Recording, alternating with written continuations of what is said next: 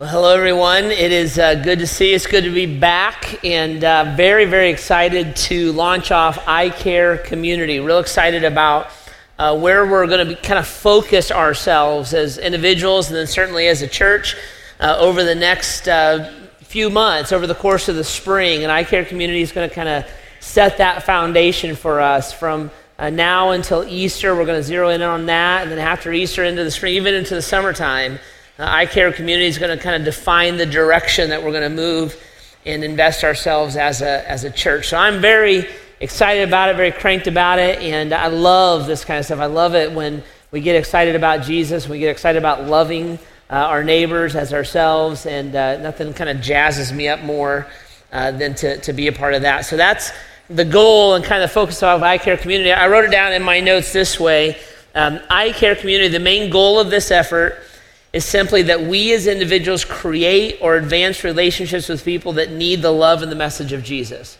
We as individuals either create or advance relationships with people that need the love and the message of Jesus. And then we'll do that together as a whole church, right? So the, the church is the sum total of its individual parts. So what I do, we wind up doing. So as, as I own this idea and I weave this into kind of my life and my friends and neighborhood and, and network, uh, that will cause us to do that corporately. We want to create or advance a relationship with Jesus uh, so that we can share the hope and the message of his love. Now, let's just talk about that for a minute. If we were looking at the Bible, especially the second half of it, it's called the New Testament, and we were looking at the words of Jesus and the words of the apostles, the apostles were the people that were um, directly given authority by Jesus to speak on his behalf. So if we're going to look at the words of Jesus, the words of the apostles, one of the things that you would find real quick and real clear in the Bible is that if I am a follower of Jesus Christ, one of the things that I am to do is to tell that story. I'm to tell the story of what he's done in my life and tell the story of who he is and, and what he has done for us. That's called the gospel that Jesus came he lived, he suffered, he died, he rose again, and he provides an avenue of salvation for us. That's called the gospel or the good news of Jesus. And if I'm a Christ follower, I'm to share or to tell the gospel, right? Now, if you're here this weekend and you're not a follower of Jesus yet, uh, the good news is, is that you're totally off the hook. This doesn't, that you don't have to do that at all, right? So you can kind of hang out and listen, and a bunch of stuff will make sense to you, and it'll be interesting especially if you're kind of investigating what it means to follow Jesus, but you're totally off the hook. If you're a follower of Jesus, you're totally on the hook, all right? Because this is something that God is very clear about. Uh, it's, it's right there, kind of in black and white, and there's no way to escape it. That as a follower of Christ, one of the prime directives and that Christ gives to his followers is that we are to, to love him with all heart, soul, mind, strength, we're to love our neighbor as, as ourselves, and we're to tell or share this good news of the gospel, the hope, the message, and the love of Jesus. Let me, let me show you from the Bible. And, and we can do this like it's, it's easy, right? So I just, I just picked out a few passages here. We're going to dig into this next uh, in the next few weeks in more depth, but let me just show you kind of on a cursory level uh, what this looks like. So, uh, for instance, I put these uh, references in your notes, and then they're up on the screen. Uh, the verses Mark chapter 16, verse 15. And he said to them, Go to, into all the world and proclaim the gospel to the whole of creation. That, that is Jesus talking to his followers. That's called the Great Commission. And he says, Listen, I want you to go everywhere. I want you to start close to home, so in your natural path of life. But I want you to kind of make it your life's mission to proclaim or tell this gospel all over the world. Uh, he says it a different way in Matthew. He says, I want you to go in all the world. I want you to preach the gospel or tell the gospel. And I want you to make disciples. And I want you to baptize them in the name of the Father, the name of the Son, the Holy Spirit. I want you to teach them everything that I've, I've taught you, right? So you go with intentionality, on purpose. This is on the to do list. It's a prime directive. A Christ follower does that. They proclaim or they share the gospel. Another passage is uh, Luke chapter 19, verse 10. Jesus is talking about why he came to the planet. And so he says this For the Son of Man came to seek and to save that which was lost. If you ask Jesus, hey, why are you here? Like, what, what's the main reason you're here? He would say, well, I came to, to seek and to save that which, to, to save lost people. That people's souls are lost We're mired in sin that keeps us from God, and I came to provide a way out of this, right? Did you come to start Christianity? No, not, I mean, not really. Did you come to start the church? No, that's kind of a, a bit of a byproduct. What's the main bottom line? What's the main reason? Well, I came to do that. I came to live and to teach, and, and I came to offer my life, and I died, I suffered, and I died. I rose again from the dead. That's because I'm God, and I do that stuff, and that's what I can do. And why? So that people who don't have any hope, who don't have any way to save their soul, who don't have any way to be set free from sin, can do that. So they have a, a path to God. So, as a Christ follower, if I was looking and saying, you know, I, I want to mimic Jesus' actions, certainly adopt and lock into his heart, what's his prime directive? Well, it's that. It's that. If I'm a Christ follower and I want to act like, be like, talk like, love like, and be motivated like Jesus, I'm going to seek and save the lost. In fact, it's the prime directive of the church. That the, the church, God gave the church to the world. He didn't give the church to the church, He gave the church to the world. Why? So that we could tell the good news and help people know the message and the love of Jesus. Uh, Luke chapter 10, verse 2. He told them, Jesus again, talking to his followers, he said this The harvest is plentiful, but the workers are few. Ask the Lord of the harvest, therefore, to send out workers into the harvest field. So Jesus looks again at his disciples and he says, Listen, guys, look, look unto the harvest. That's the way the old King James used to say it. Look unto the harvest, right? Look out there. The problem is not that there's nobody to tell my message to. The problem is not that there's nobody to share my love with. The problem is that nobody does it. There's plenty of people that need the hope of Christ, plenty of people that need salvation, plenty of people that, that need to know that there's a different path in life. So when you pray, pray that the Lord would work in his people to go and harvest, to go tell that story and help other people to connect to, to him. And, and again, he just kind of drives this in. This is prime directive. It's a part of what it means to be a follower of Christ. You can get into the apostles, right? So uh, the apostle Paul, who wrote most of the, of the New Testament, he, of course, grabbed this because he's speaking on behalf of Christ. And he says this to his protege Timothy in uh, 2 Timothy chapter 4, verse 5. He says, Listen, Tim, listen, you keep your head in all situations, endure hardship, do the work of an evangelist, and discharge all the duties of your ministry. He's talking to Timothy about what it means to, to serve and follow and lead for God. And he says things like, hey, listen, Tim, you got you to have sound doctrine, you got to you know, live a pure life, be loving and compassionate and do the work of an evangelist. That, that's part of what it means to be a follower of Jesus. Uh, for those of us who grew up in church, uh, the, the disadvantage of growing up in church is we have very uh, sophisticated ways to rationalize why we don't have to follow the Bible. and that's kind of the way. So some of us would look and say, well, Jeff, I don't have the gift of evangelism. You don't understand. I don't have the gift. Of, I'm not Billy Graham. Right? I don't have the gift of evangelism. And if you said that to the Apostle Paul, he would be like, oh, all right, that's not what I said. I said, do the work of an evangelist. Well, I'm not gifted. Well, I'm sorry. Do the work of an evangelist. Well, you don't understand. I do understand. I'm an apostle. Do the work of an evangelist, right? So he's talking, he said, there's an intentionality to it. I don't have to be a, a, a pastor or a missionary, an evangelist. It's an intention. I'm just looking at people the way that Jesus looks at people and I'm on purpose doing that work of an evangelist. Evangelist, all that means is someone who tells the good news of Jesus. That's all that word means. I'm someone who tells the good news of Jesus. Uh, Peter, who was another one of the apostles, he hung out with Jesus all the time. Uh, he said it this way. He said in, in 1 Peter chapter 3, he said, But in your heart set apart Christ as Lord. Always be prepared to give an answer to everyone who asks you to give the reason for the hope that you have but do this with gentleness and respect. Peter says, listen, make Christ the center point of, of your life, set him apart as Lord. That's going to change your life. And when people ask you why your life is different, give them the reason for the hope that you have. So when you bump into that buddy from high school that you used to drink and party with all the time, and he's like, hey, dude, why don't you drink and party all the time? Don't look and say, oh, my, my wife won't let me. That's why. I, don't do that. If Christ has changed your life, and that's why you don't do it, then say, yeah, you know, I, I started following Jesus. That's why. Right? When you're going through a terrible time in your life and the circumstances are depressing, but you're not, And people would look, might look at you and say, Man, I, you're the most happy person. How do you stay up when everything? Tell them the reason. Well, I, I, you know, the Holy Spirit's in me and I have a hope. And, and I know we go through losses, right? Someone that we love has passed away. Why aren't you devastated by that? Well, because I, I believe in heaven and they believed in Jesus and they're there and I do too. So I'm, I'm 100% certain we're going to be reunited uh, because of what Christ. Just answer the question, right? Give a reason for the hope that's within you. And that's what Christ is saying. It's what his, his teachings does. It's what the apostles reaffirm.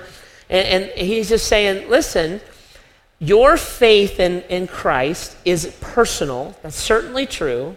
God has personally affected you, but it is not private. It was never meant to be private. Well, I just, I kind of have my own relationship with Christ. Actually, no, you don't. No, that's not the way it works. It, it's, it's to be something that's external. And Jesus would be really strong about that. He'd say, wait a minute, I didn't, I didn't give you hope so that you could hoard it.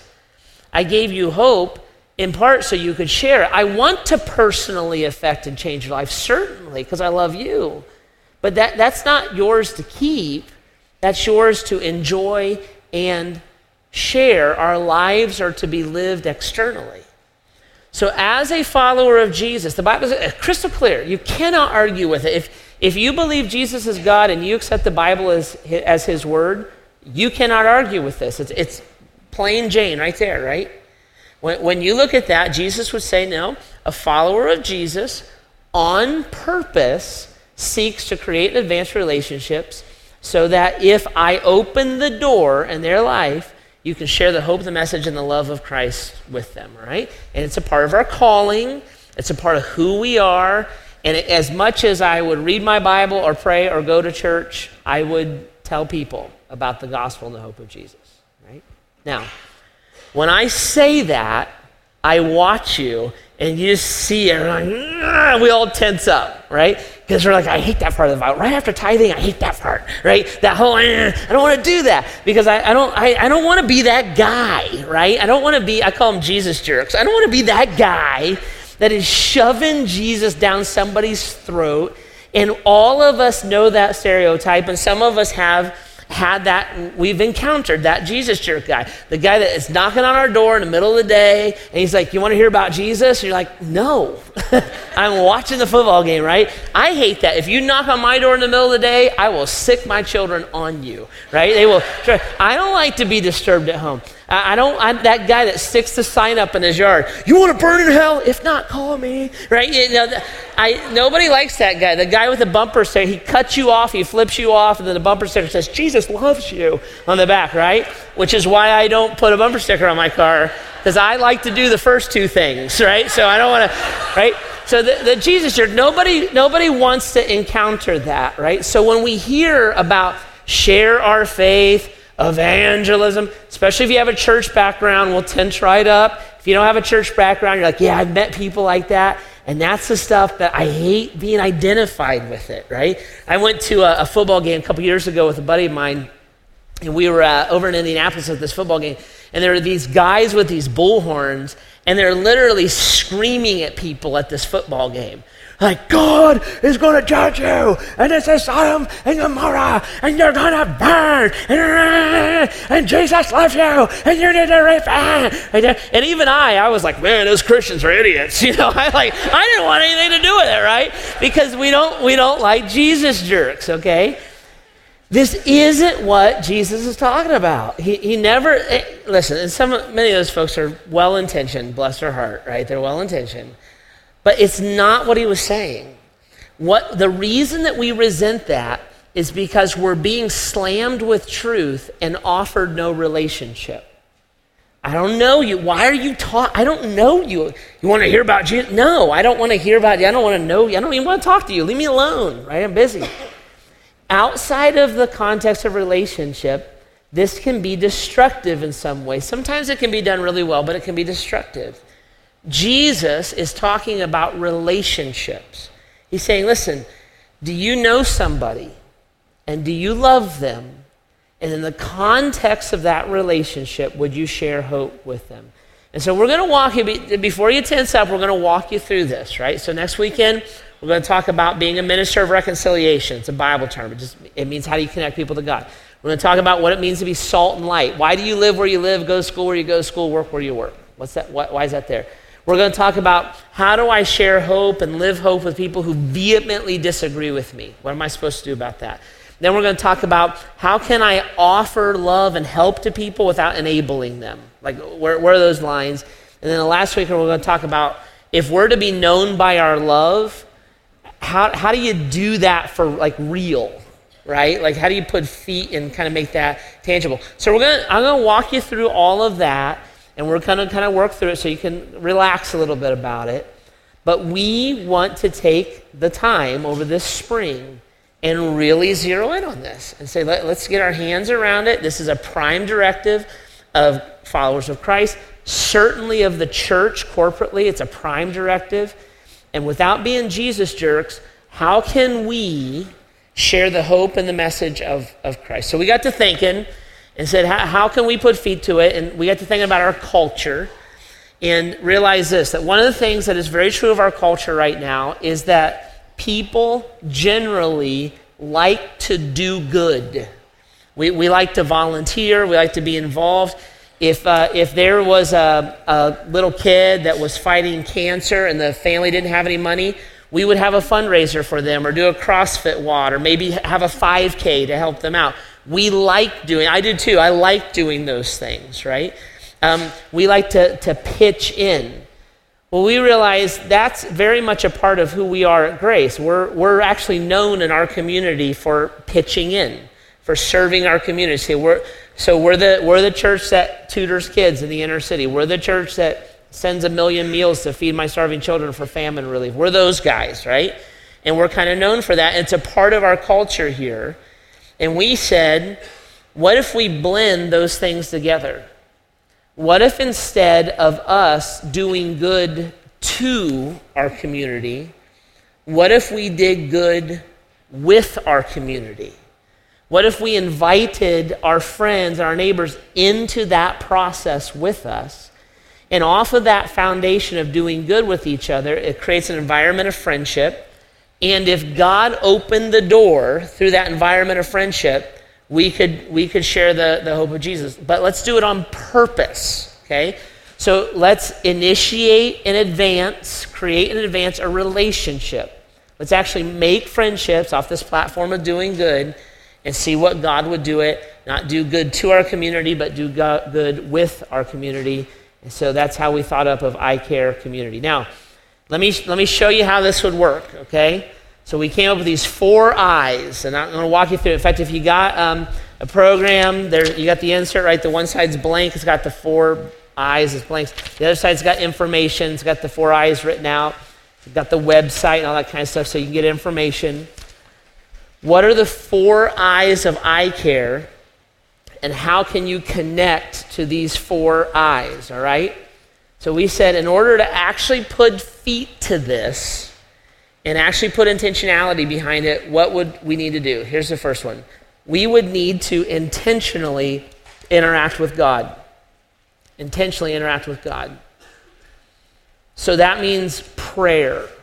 Prayer. And prayer is a big deal. We actually believe in prayer here. So we believe that Jesus rose again from the dead and that he's in heaven right now and he hears our prayers.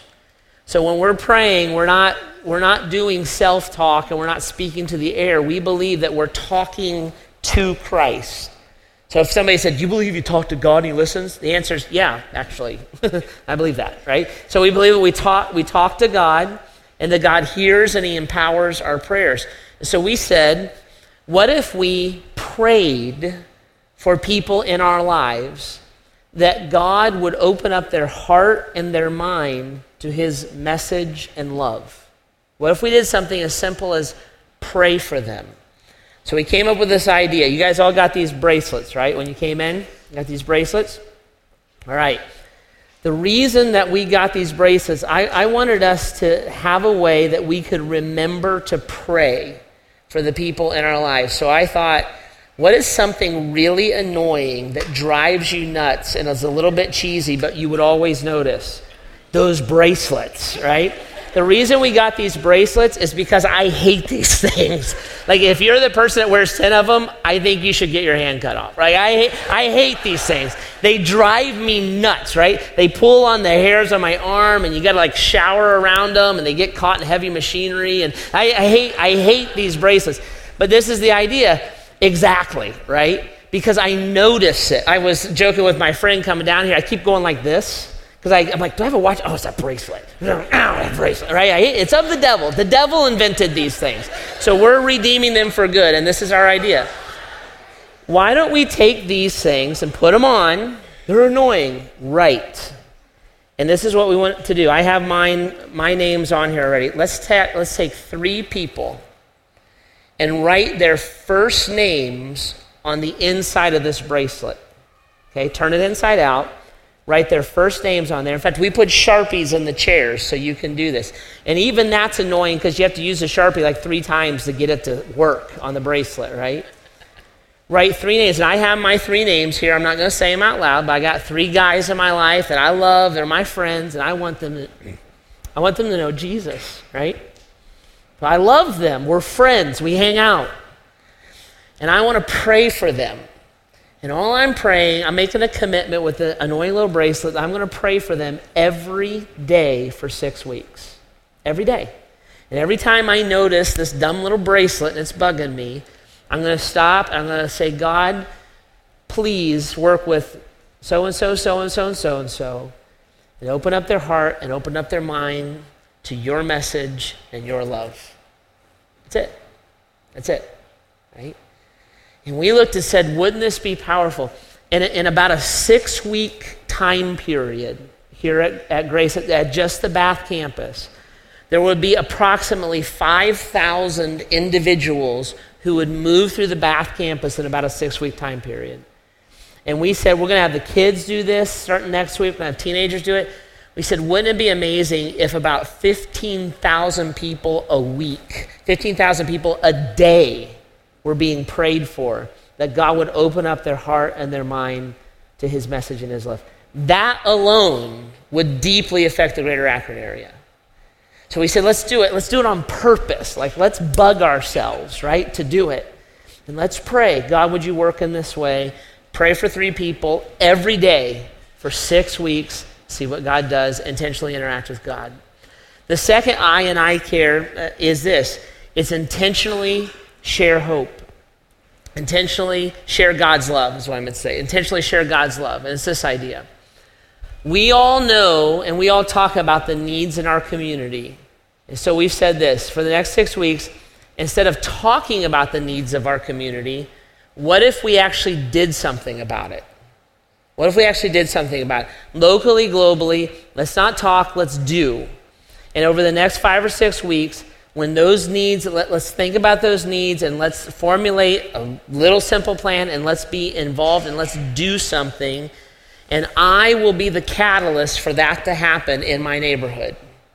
So we are not putting together a hundred different teams for us to go out and do stuff as a church. We don't want to do just good to our community, we want to do good with them. We would say, go into your network of people, your neighborhoods, and recognize the need. You may know it. You may know that the school needs volunteers. You may know that there needs to be some tutoring. There may be this, you know, widow lady at the end of the uh, street and she needs help. I have, I have no idea. I don't live in your community. But in your little network, what could you do? And you're the catalyst. I'm going to grab my neighbors. Let's, I'll be the catalyst, and let's do good together and love the people in our neighborhood and our community. Now, our hope is that you come up with a good idea. Some people were telling me their ideas uh, in between services. They're really, really creative stuff coming up. But if you can't think of one, if you're just not that creative person, there's one thing that we're going to help organize, but you have to do it in your neighborhood. And we call it the Shoe Project. And the Shoe Project is this go around to your neighbors. By the way, this lets you meet your neighbors. Some of us don't even know our neighbors' names, right? We're going to go to our neighbors. We'll help you make a flyer or get one to you and we're going to collect shoes, and we're partnering with an organization that takes used shoes, cleans them and sanitizes them, packages them up, and gets them to the most impoverished places in the world. right? And they give them to people there in the name of Jesus. Now, for a North American, that sounds like, oh, come on, shoes? If you have that mindset, I'll just be honest with you, you've never been to the poorest places on earth. Shoes are a massive deal, believe it or not. My son Isaac and I were in Haiti a couple years ago, and uh, we were helping with this construction site, and my son actually gave his shoes away to a kid, and I actually gave a pair of my shoes away. Uh, the, the kids were running around on broken glass and rebar and concrete. They don't have shoes and no way to get them. He just gave them his shoes. I gave mine to a guy that was chopping a tree down with a machete and flip flops. I'm like, eh, here's some steel toed boots, right? I don't see this ending well. It's a big, big deal, okay? And it's a real practical way to show God's love. And your neighbors aren't going to be bothered that you're pitching in on this. They're going to be excited about it, right? So you don't know your neighbors. Go get to know them, know their names. If you do know your neighbors, come out of hibernation, like my neighborhood has been all winter long, right? We don't see each other because we're all trying to survive. And go and knock on the door, just like the kid from the band would do it or the Girl Scout troop would do it. It's no big deal. And say, hey, this is what we're doing. Thing my church is doing. You guys want to pitch in? Sure, sure is what they'll say. I'm going to come back in a week. I'm just going to remind you in a week. The third week, we're going to collect. You know, I'm going to, I'll come by or we'll put the wagon out or whatever. We'll collect the shoes. We'll bring them here. We'll organize them and we'll have a packing event. Think of Feed My Starving Children, right? So we'll put music on, the Jackson Five, and we'll do a packing event and we'll send these shoes off and we'll do good together on purpose. So we're intentionally going to share God's love third eye. We're intentionally going to interact with God. We're praying for our three, wearing our bracelet. We're going to intentionally share God's love. The third eye is this we're going to intentionally share God's hope. We're going to intentionally share God's hope. What does that mean? That means this.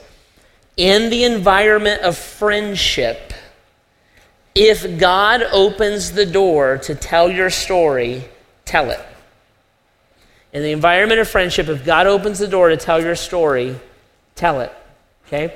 So I'm praying every day for my friends. We're hanging out together, we're doing good together.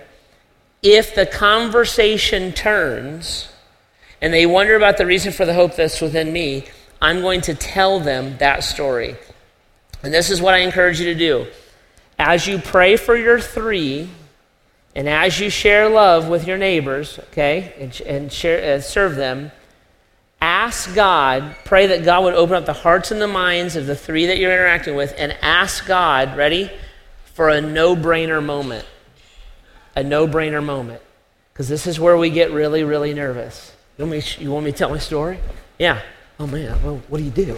What do you do? I don't know any verses. What do you do? Give me a strategy. What do I do? Right? Is there something on the internet? Right? Should I tattoo something on my face? What should I do? Tell me what to do. Right? And what we need to do, we get way too worked up about this because we think it's our job to open up their heart and mind, and that's wrong. That's God's job. Ask God to give you a no brainer moment, right? So let me give you an example of this. I, I fly quite a bit on an airplane all the time. And airplanes are interesting because you're trapped next to a stranger, right? Literally, you're strapped in next to a stranger, right? So it's always awkward. And so I've kind of done this over the years. I, I have, have a little routine. I'll sit down, right? The person sits down beside me, and I'll say, hey. They'll say, hey.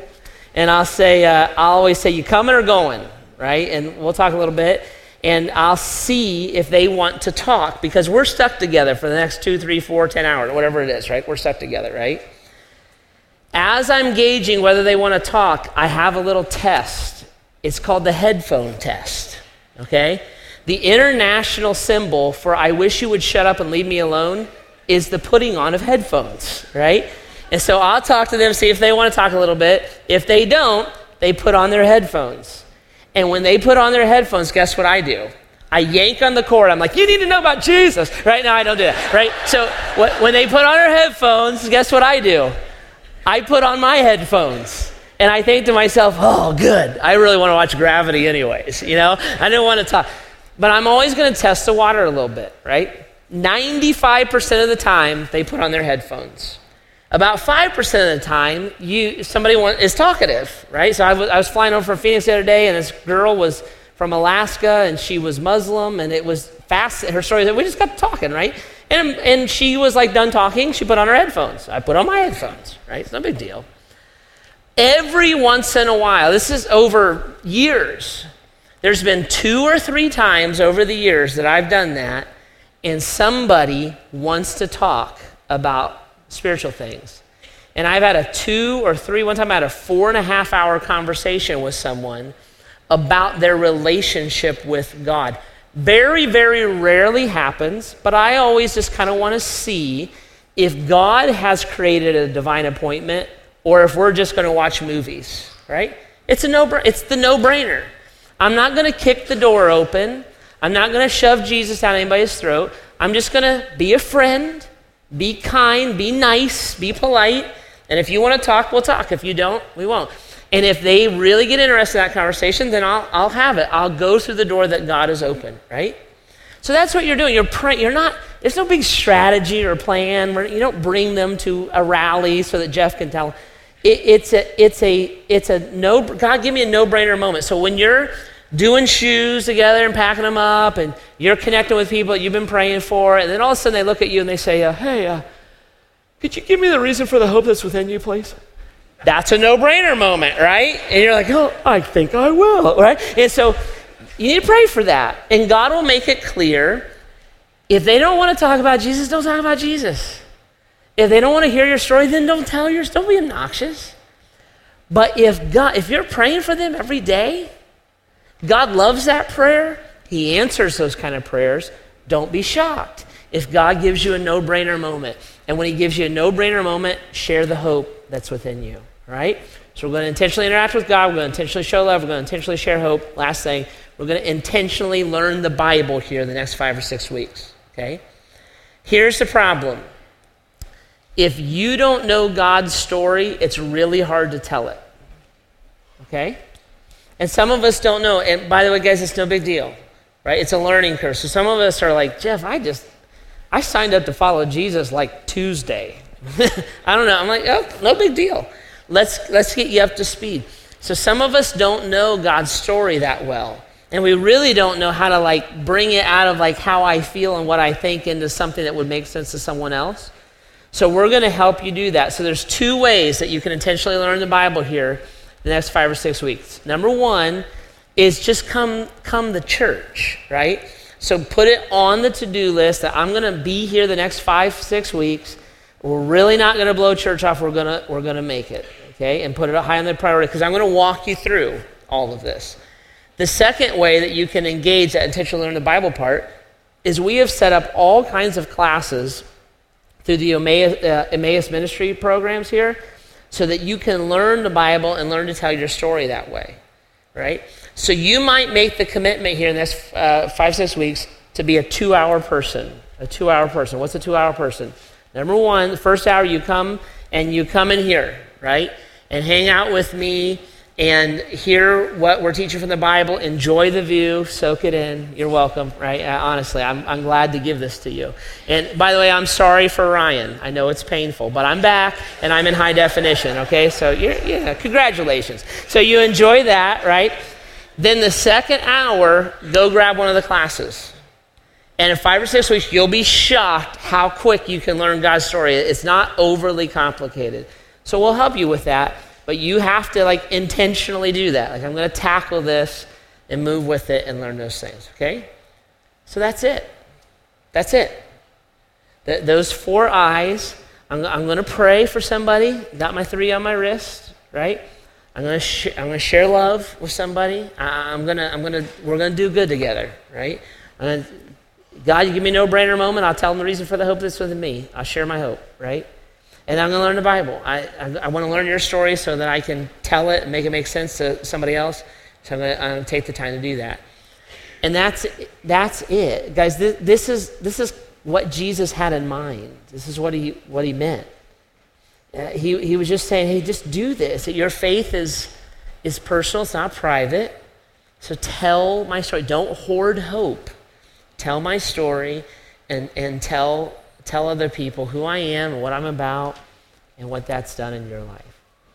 I got to thinking about this, and I, I, I realized this is how most of us received the gospel. Most of us received the story of Jesus. Is somebody told somebody who told somebody who told somebody who wound up telling us, right? And it's how the gospel has kind of perpetuated itself over, over the years. I was thinking about this um, in my own family. I, I, I didn't really know how the gospel first showed up in my family because my parents both grew up in such miserable circumstances. So I called my brother, and I, he, he knew the story. He's kind of the family and he's older than I am. And I said, hey, I asked him what, what happened, and he told me this. He said, My dad's family, the Bogues, right? They lived uh, in Dayton, Ohio, in like a row house. My dad's family was very poor. And so they lived in this row house, like in the inner city of Dayton, Ohio. And uh, it was one of those things where like it had like a three foot of alley between them. And next door to my, my father's family lived another family, uh, the Ball family. And there was a guy named Bill Ball who was a hoodlum. He was a, a, a, drug dealer. This is in the 50s, right? The greaser, that, that guy. He was, he was Fonzie on drugs, right? And so that was, that was Bill Ball. Bill Ball's bedroom window was directly across from my Aunt Virgine's bedroom window, and they started talking because they're only three or four feet apart. And they started dating, and they would sneak into each other's bedrooms at night. Literally, like that, I'm crawling in your window. Like that really happened in my family, right? And so they would sneak into each other's rooms at night, and she got pregnant as a teenager. My grandfather, my, my mother was raised by an abusive alcoholic that used to beat her and her family. And my mother, growing up in that environment, said that my father's dad was the cruelest man she'd ever met. So my grandpa was something else. And my grandpa found out that his daughter was pregnant and found out that Bill Ball got her pregnant. And he said, If you don't marry my daughter, I'll kill you. And it, that probably was not an idle threat coming from my, my grandfather. So Bill and my Aunt Virgine, they're scared. She's a teenager. This is in the 50s, you know, so it's big scandal, big deal. They need to get married, so they don't know what to do. So they walk into a, a church on the corner, right? They walk into this church, and the people of this church embrace them. So they didn't, it wasn't like this awful, they didn't kick him out. That He had a reputation, she's pregnant. The people of the church embraced them, loved them, and there was a guy in the church that started sharing Jesus with them. He walked them through this mess, told them about the message and the hope and the love of Christ, shared his story. My uncle Bill accepted Christ, and then the pastor married them my uncle's life was so radically changed that when he came back and said, I've accepted Christ, he told my grandpa, who threatened to kill him, what had happened. And his life was so altered by what Christ did in his life that he led my grandpa to Christ. To, and my, my grandpa accepted Jesus. And then my uncle Bill, the guy that got, you know, uh, my Aunt Virginia pregnant, also led his now brother in law, my dad, to Jesus. Okay? It's how the gospel showed up in my family. My dad, no discipleship, no church, because my grandpa was still a, a, booger. So my dad moved out of his house when he was 16 and raised his two younger sisters. But he had Jesus, right? He meets my mom, who's raised by this abusive alcoholic guy, and my dad brings Christ into that relationship with my mom. So my mom and dad now are two Christians that are married, following Christ, and Christ was the, the centerpiece of their home and of their life, right? Now I come along, I'm the baby of my family. I call myself the blessing. All the other kids are jealous. so um, I'm the baby of my family, so this is years later, and this is the deal in one generation, one generation, right? I cannot relate to my parents' upbringing one generation later. I don't know anything about growing up in a dysfunctional home. Nothing. I don't know anything about growing up in a godless home. Christ was always the center point of our home. I don't know anything about never being in church. I don't know anything about a, a dad that would abandon me. My dad would do anything for me, right? I, I, don't know anything about not being loved or about alcoholism, or none of that affected my life at all, period.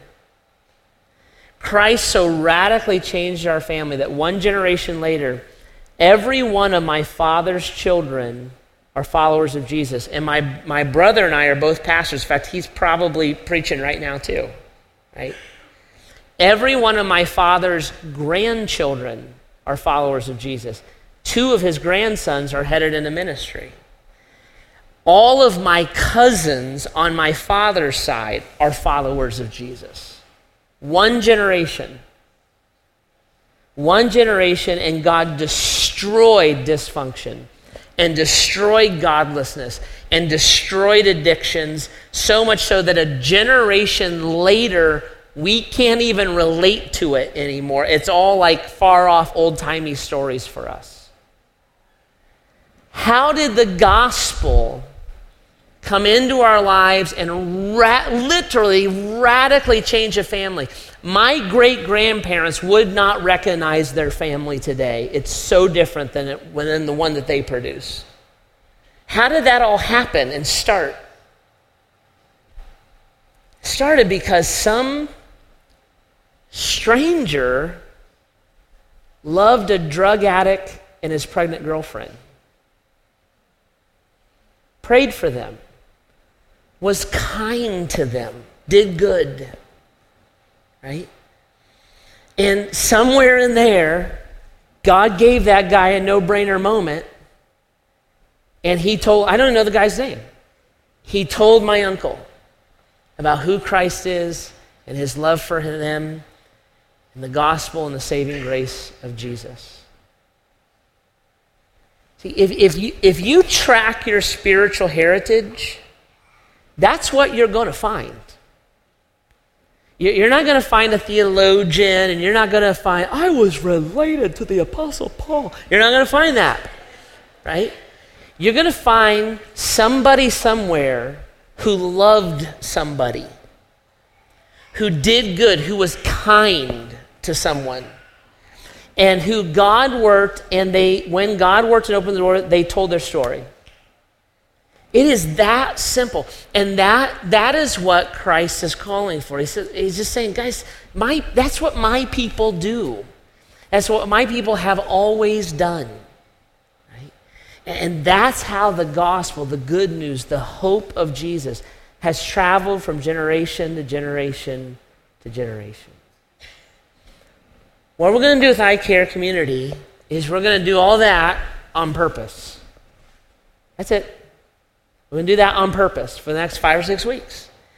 And as you do it individually, church, sum total of its individual parts, right? So as you do it individually, we wind up doing it corporately. And we're going to pray for folks, and we're going to be kind to people. And when God gives a no brainer, we're going to tell our story, and we're going to learn His story so that we can tell it. That's it. And that will radically change. If you are that dysfunctional, broken person, that good news can transform your life and alter your family and the history of your family moving forward. If you're the, if you're the me, that, that, that actually is my spiritual heritage. Drunkenness, abuse, and abandonment is what my spiritual DNA is. But Christ changed, literally changed a whole generation of my family. That you, you can give that to your children. And when you look at the people around you and you see them hurting and they're broken and they're scared and they're what the Bible would say they're lost, loving them enough to just connect. I'm not just going to say, oh, that neighbor over there. I'm going to involve myself on purpose. I'm going to pray for them on purpose. I'm going to be kind to them on purpose, intentionally, right? God, give me the no brainer moment, and I will, on purpose, tell of your hope.